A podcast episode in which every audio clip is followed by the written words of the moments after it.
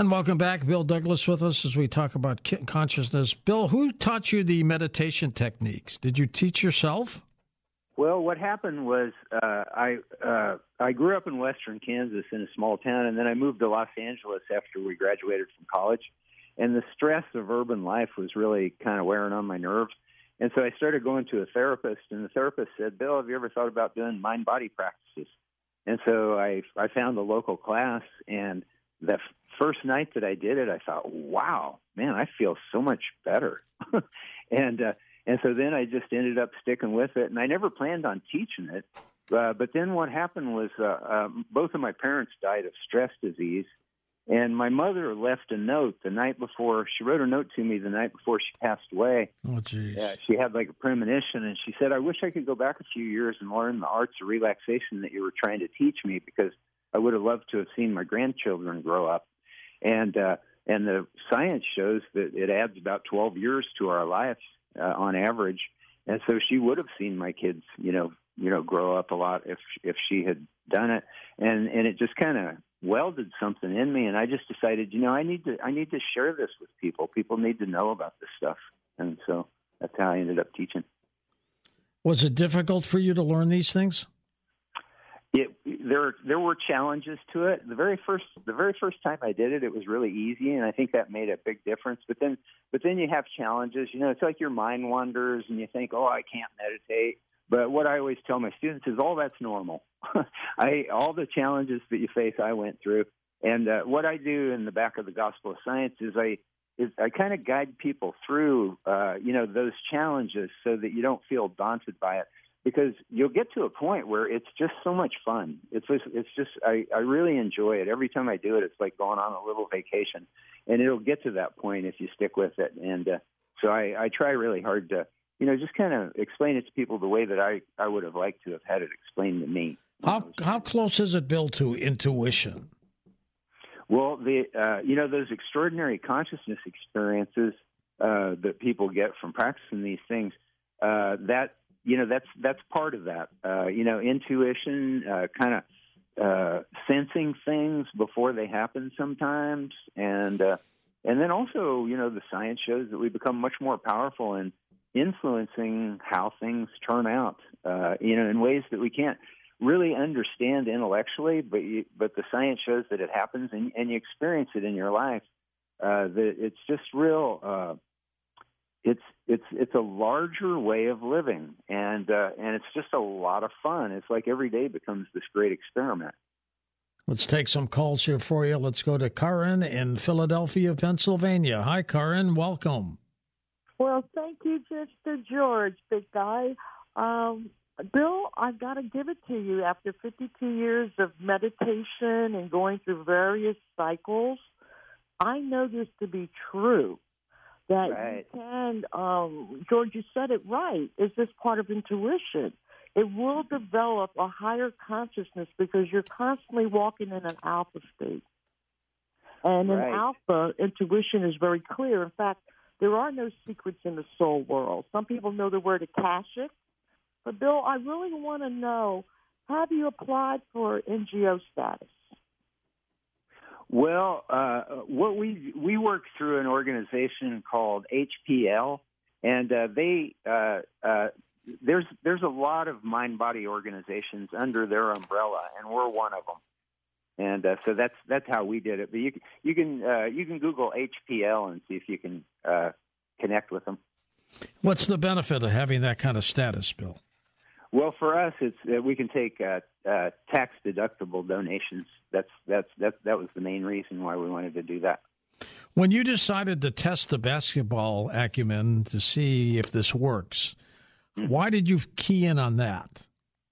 Well, what happened was I just started going to the gym to shoot baskets just to get away from the computer because uh, you know I teach meditation and tai chi and qigong and you know yogic techniques and things like that. But I also spend a lot of time at the computer organizing the world events that we do, and I just needed to you know get away from the computer. And so I went to the local gym and I just go to the gym and I I I shoot baskets, you know, just to just to get some exercise but then I started doing my qigong and my tai chi and my meditation before, before. You know, when I get to the gym, I do that before I started shooting baskets, and I noticed that I made a lot more baskets.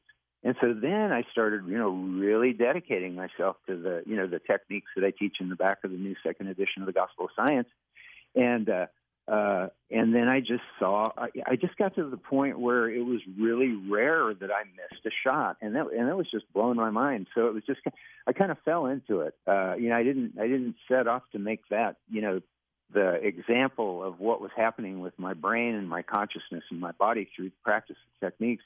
I was just doing it to get away from the computer. But then, you know, because I was practicing those things, and then I saw the difference in in my uh, percentage, free throw percentage that that was mind boggling. You know, yeah, you went from you went from what to ninety percent. Well, uh, you know, I was like uh, I was like around 50, 50 60 percent on a good day. That's still not bad. Yeah, uh, well, uh, you see, I've been practicing the mind body things for years. Uh, so I think that they were helping me because when I was back when I was in school, if I shot 20%, I was doing good. But it was when I it was the combination of learning the science, uh, uh, which I've meticulously noted in the book, and the combination of doing that and the mind body uh, diligently. Those two things just really unlock this kind of superpower, and and it it just blows my mind, you know, that I can actually make that ball go do, go through the center of the hoop like that. Blair in Phoenix, Arizona is with us. Hey, Blair, welcome. Uh, thank you, George unlike oh Bill, unlike my late friend Emmy TV director Ron Bacon, who lived for 92 years with daily bike machine rides, I'm a 72 year old who utilizes relaxation along with what I call gravity stretches during my daily meditative stretch session, where the first 30 minutes utilize standing poses that I learned from watching Richard Hittleman yoga programs on PBS in the 1970s Okay. And the last, yeah, and the last 15 minutes are three floor yoga poses, poses he taught, including the classic cobra, laying laying on my extended seven foot long living room couch, not the floor. I got a firm couch; it works just as well, where I completely relax and just breathe in between stretches. Because Hittleman also emphasized total body relaxation periods between floor exercises. I'd love your your comments on that, sir.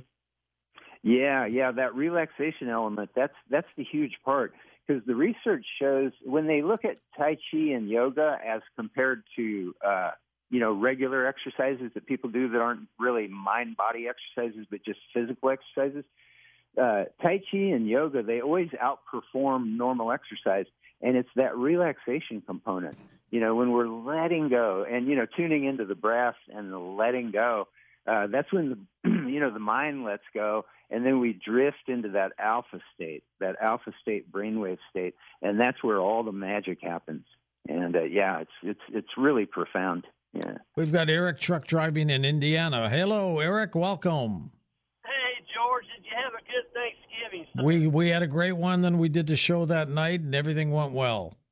I didn't get to listen to you, but I, I had a great time being off for four days. I'll bet. I uh, I want to talk to your guest about the word confidence. What how did, how does he play with that word? Uh, I I used to back in the day. My dad he used to shoot sporting clays, but actually it was called trap. And he let me. I was about ten years old, and he let me shoot for the first time I ever shot, but I just, you know, I just watched, and my cousin had a double barrel over and under, over and under double barrel shotgun. It was a Fox shotgun. He let me. I kind of like it. It was pretty short, and you know, they give us Tim, give me and a buddy of mine's boy. He was a little older than I was, but I beat him though. And they give us ten birds to shoot. I shot nine out of ten, and I wow. used to be the same. I used to be the same way with horseshoes you know, and and basketball, you know, I can throw a hook shot, and, and just knowing where the uh, just knowing where the basket is, I can I can close my eyes and do it. Just basically like wow. playing a guitar. You don't really need to look at the strings to play. You you just know where they're at. You know, so what what do you think about that? Well, you know what I think. I think that some people are just gifted, you know, and it sounds like you're one of them. You know, and a lot of athletes, like you know, NBA players, you know, they're they're just gifted people. They were gifted from the very beginning, uh, but I wasn't one of them. I was I was terrible. I, I wasn't good at sports. I, I didn't I didn't have any mind body you know uh, coordination, and so uh, so it sounds like you're just one of those gifted people that uh, you know has that real solid connection between your mind and your body. But uh, uh, but for me, uh, it's like I, I, you know, the mind body practices is what enabled me to discover this ability that I have, which is sounds like it's similar to the ability that you have. Uh, but I had to, I had to, you know, go through these uh, processes, you know, these mind body practice processes to be able to achieve that.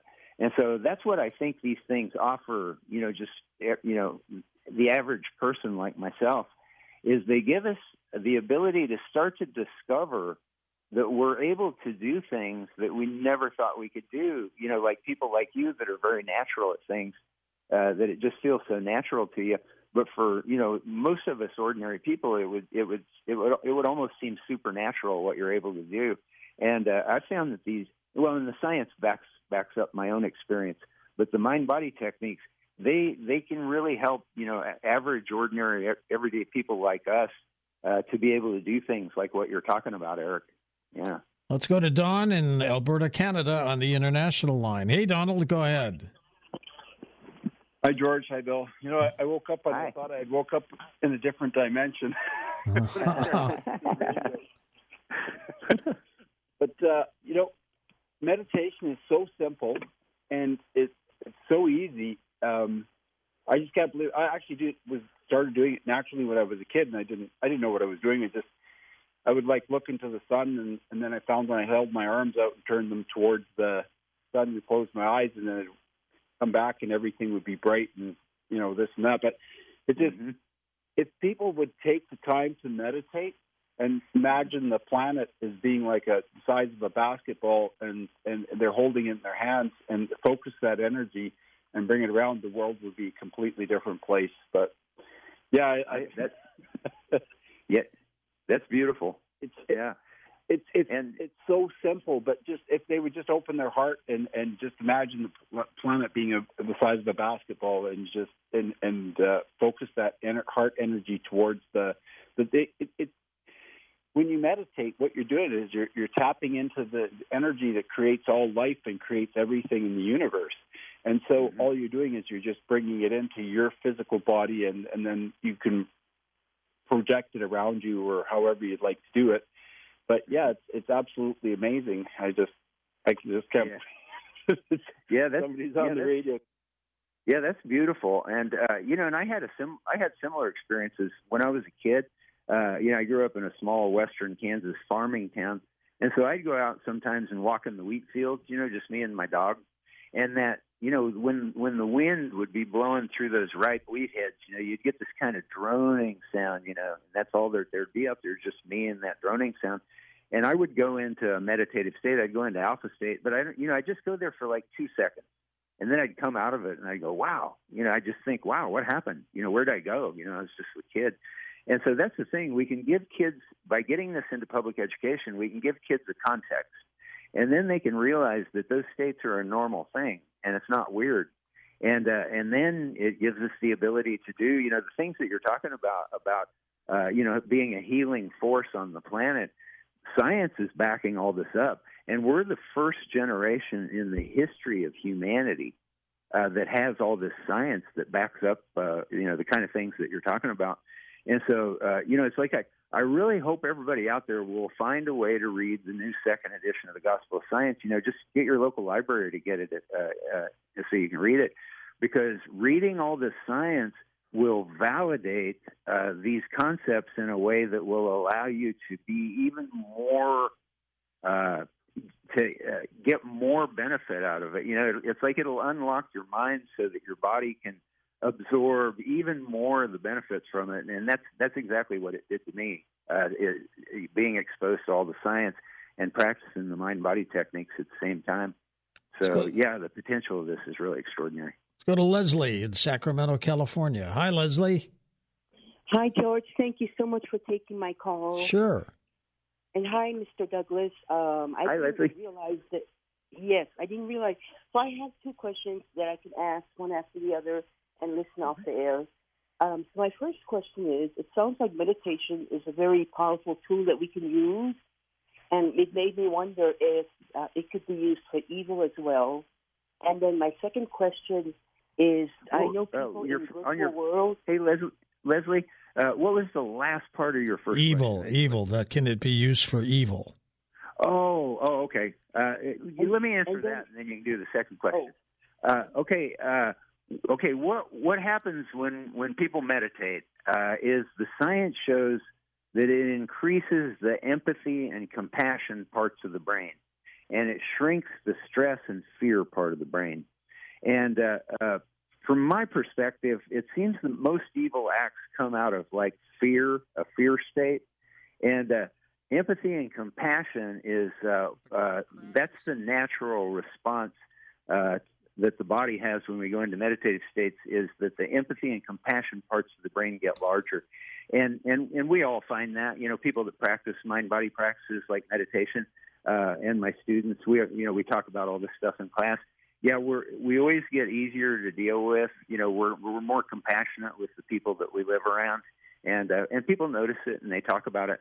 So yeah, that's uh, that's that's the thing that the science is showing, and, and and that's what my experience shows from teaching it to people. What was your second question, Leslie?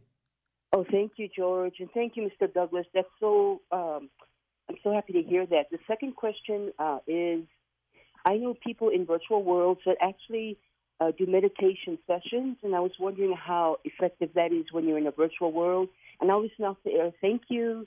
A virtual world. Yeah. Go ahead. Forty seconds Yeah, left here, Bill, before the break. Okay, that's yeah, that's a great question. Uh, my personal experience with mind body meditation and technology is uh, I, I I I use techno I have used technology to help my meditation because uh, uh, there's things that can help you detect where your brain waves are at. Uh, there's a Muse headband that I, use uh, sometimes, and that's been very beneficial.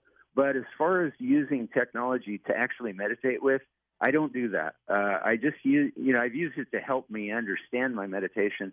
But I find that just the natural state of just being with yourself and not having technology involved in it, uh, I find that to be the best thing. I, and I try to get my students to kind of kind of get away from technology as much as possible, you know, and, and get into nature and meditative states. All right, we're going to come back, Bill, in just a moment and wrap things up with you on Coast to Coast AM. And welcome back to Coast to Coast. Thank you, Bill, for being on the program. I always appreciate your work. And folks, don't forget the petition. Go to his website, globaltransformationproject.org, and sign that petition. It's absolutely free. You know, for some people, demons and entities are a problem. But if you need a clearing, there's no one better than the spiritual warrior, Bill Bean. Bill, let's talk about that other case of possession that uh, is in the book, uh, the connection, if you would, please. Absolutely. And George, I'd like to, if we have a moment after that, I'd like to mention uh, briefly a couple recent ones that I feel you would probably be very interested Sure. in hearing about. Absolutely. Uh, but let me speak about this really quickly. Um, this one took place on March 31st, 2018, in Orlando, Florida. And uh, I arrived at the home, and you know, George, usually I can feel, and again, I don't claim to be anything, but God does give me a knowing of things. He has bestowed gifts, I'll say it that way, upon me. And I could sense evil right away, you know, pulling up and getting out of the, the rental car. And um, as I'm walking up the walkway, you know, I could I could sense it. I could feel evil present. And the uh it, it was a very nice family and, and the the lady of the house was the one being affected. And she too had some suffering in her childhood and she was exposed to uh Santeria. Mhm. Santeria uh, curses, which is you know it's like a Caribbean voodoo, and so she had exposure to that and was victimized by that as a child, and so she had been having on and off bouts of what she believed was demonic possession over the years, I think it was just a a strong oppression that eventually did turn into a possession. And I didn't even think that until it was time to perform the deliverance. So I'm sitting there with her and her husband, very nice lady, he's a very nice man. Uh, met the kids, everything seemed well between all of them. We're talking, um, and the more we talked, the closer it was getting to the time at hand of the deliverance. Hmm. So I asked her husband to go up and, and fill the tub that I was going to ask her to stand in the water. I was going to bless the water first. I was going to ask her to stand in that water, and I was going to perform the deliverance over her while she was standing in that blessed holy water. So everything was going according to plan until we got into the bathroom. When it was time for her, after I said the prayer, and I could notice when we were going up the steps, her body language, you know, it was changing, that she was becoming nervous and apprehensive. And, you know, and again, you think, okay, well, this person's going to be a little nervous. I mean, something like this is about to happen. You know, they're going to be disturbed by it. So I'm blessing the water, and now it's time for her to get in. And all of a sudden, George, it takes her over, and it becomes a physical struggle. And her husband, he was right there, and he did assist me. He stayed right there with me, and we had to physically subdue her and get her into the uh, tub. And my goodness, was it ever a struggle? Same thing, spitting on me, trying to bite me. Cursing. Her eyes changed to black. Um, there were voices coming out of her, and she, her tongue looked like a, it was like a serpent. It was coming out and going all over the place. I, it was just unfathomable. And then she started. It, it wasn't her. It was those demonic uh, entities mm-hmm. in her. They were screeching and screaming. I can't believe that the neighbors didn't call the police. That's how loud this Jeez. was.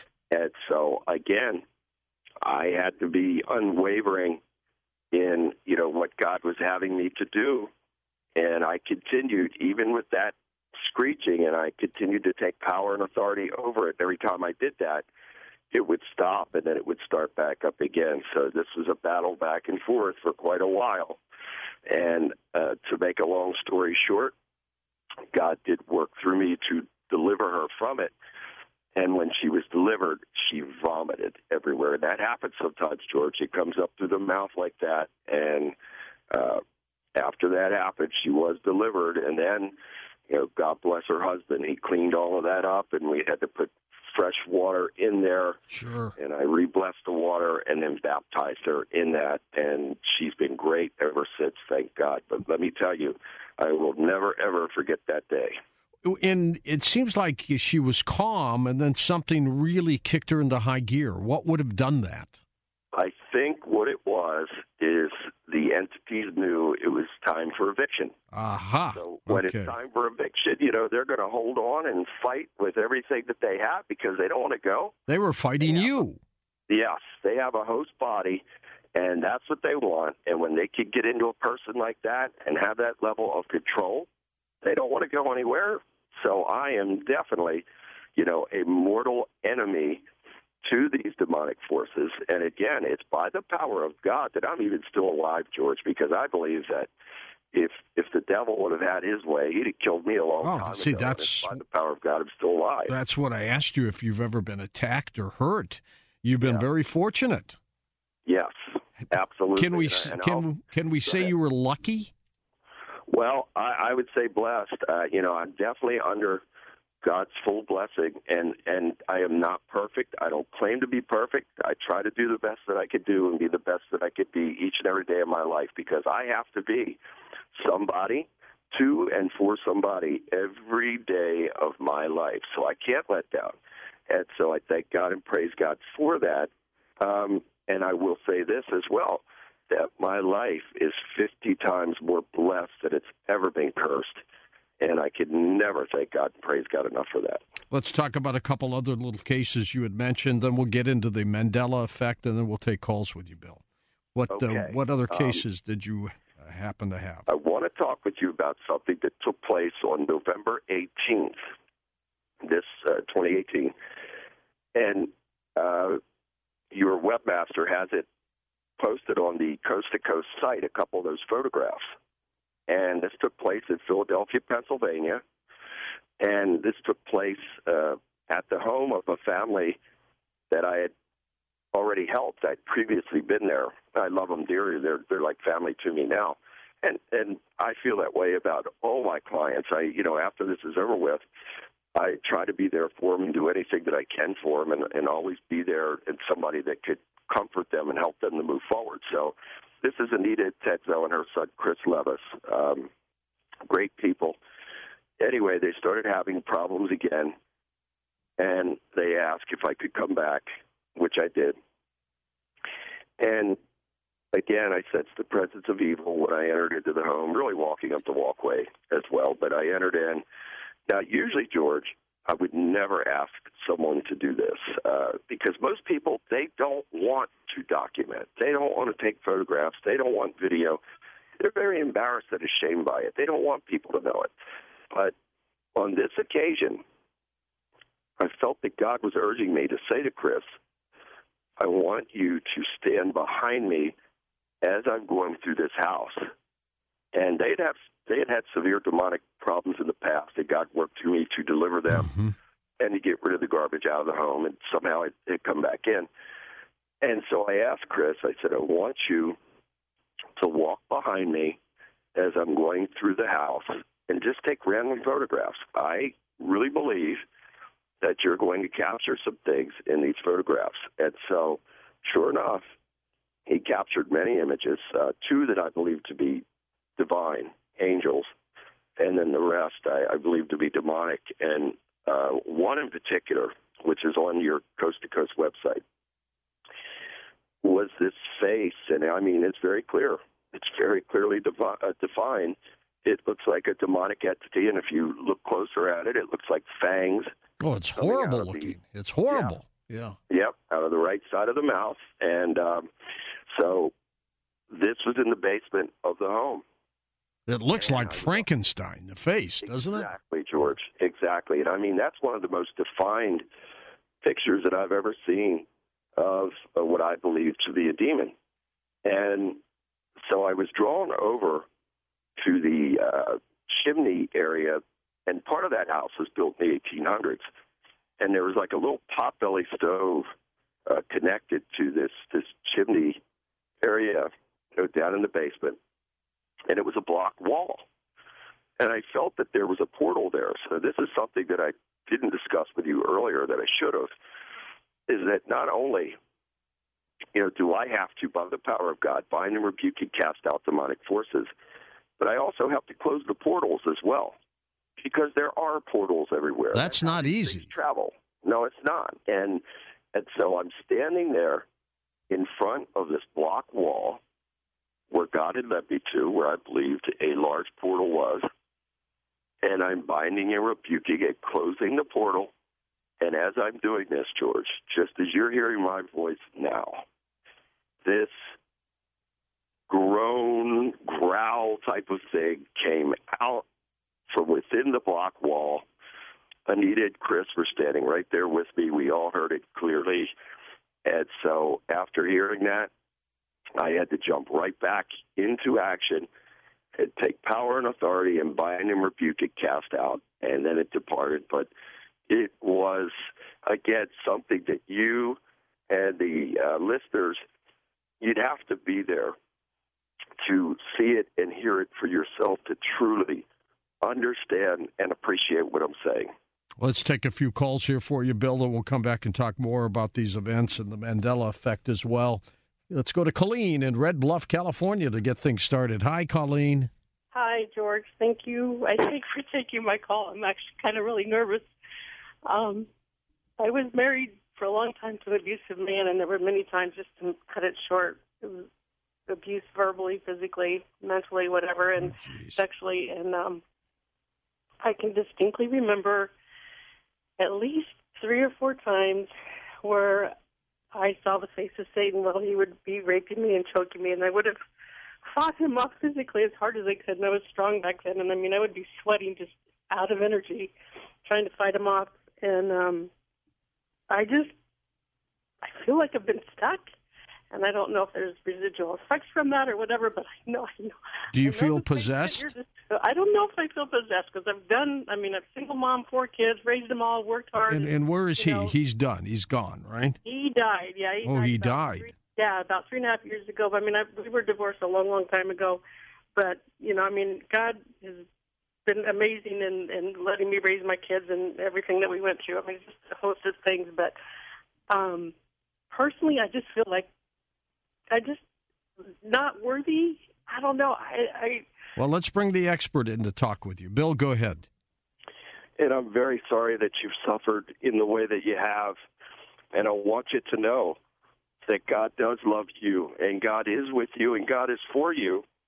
And I think it's time for you to start a new chapter, a new season in your life, making God first in your life and have a real connection with Him and allow Him to show you that you are somebody and you are worthy. So I would suggest to you that, and whether it's me or somebody else, find someone to help you with this type of spiritual, and this would be more of a spiritual cleansing for you.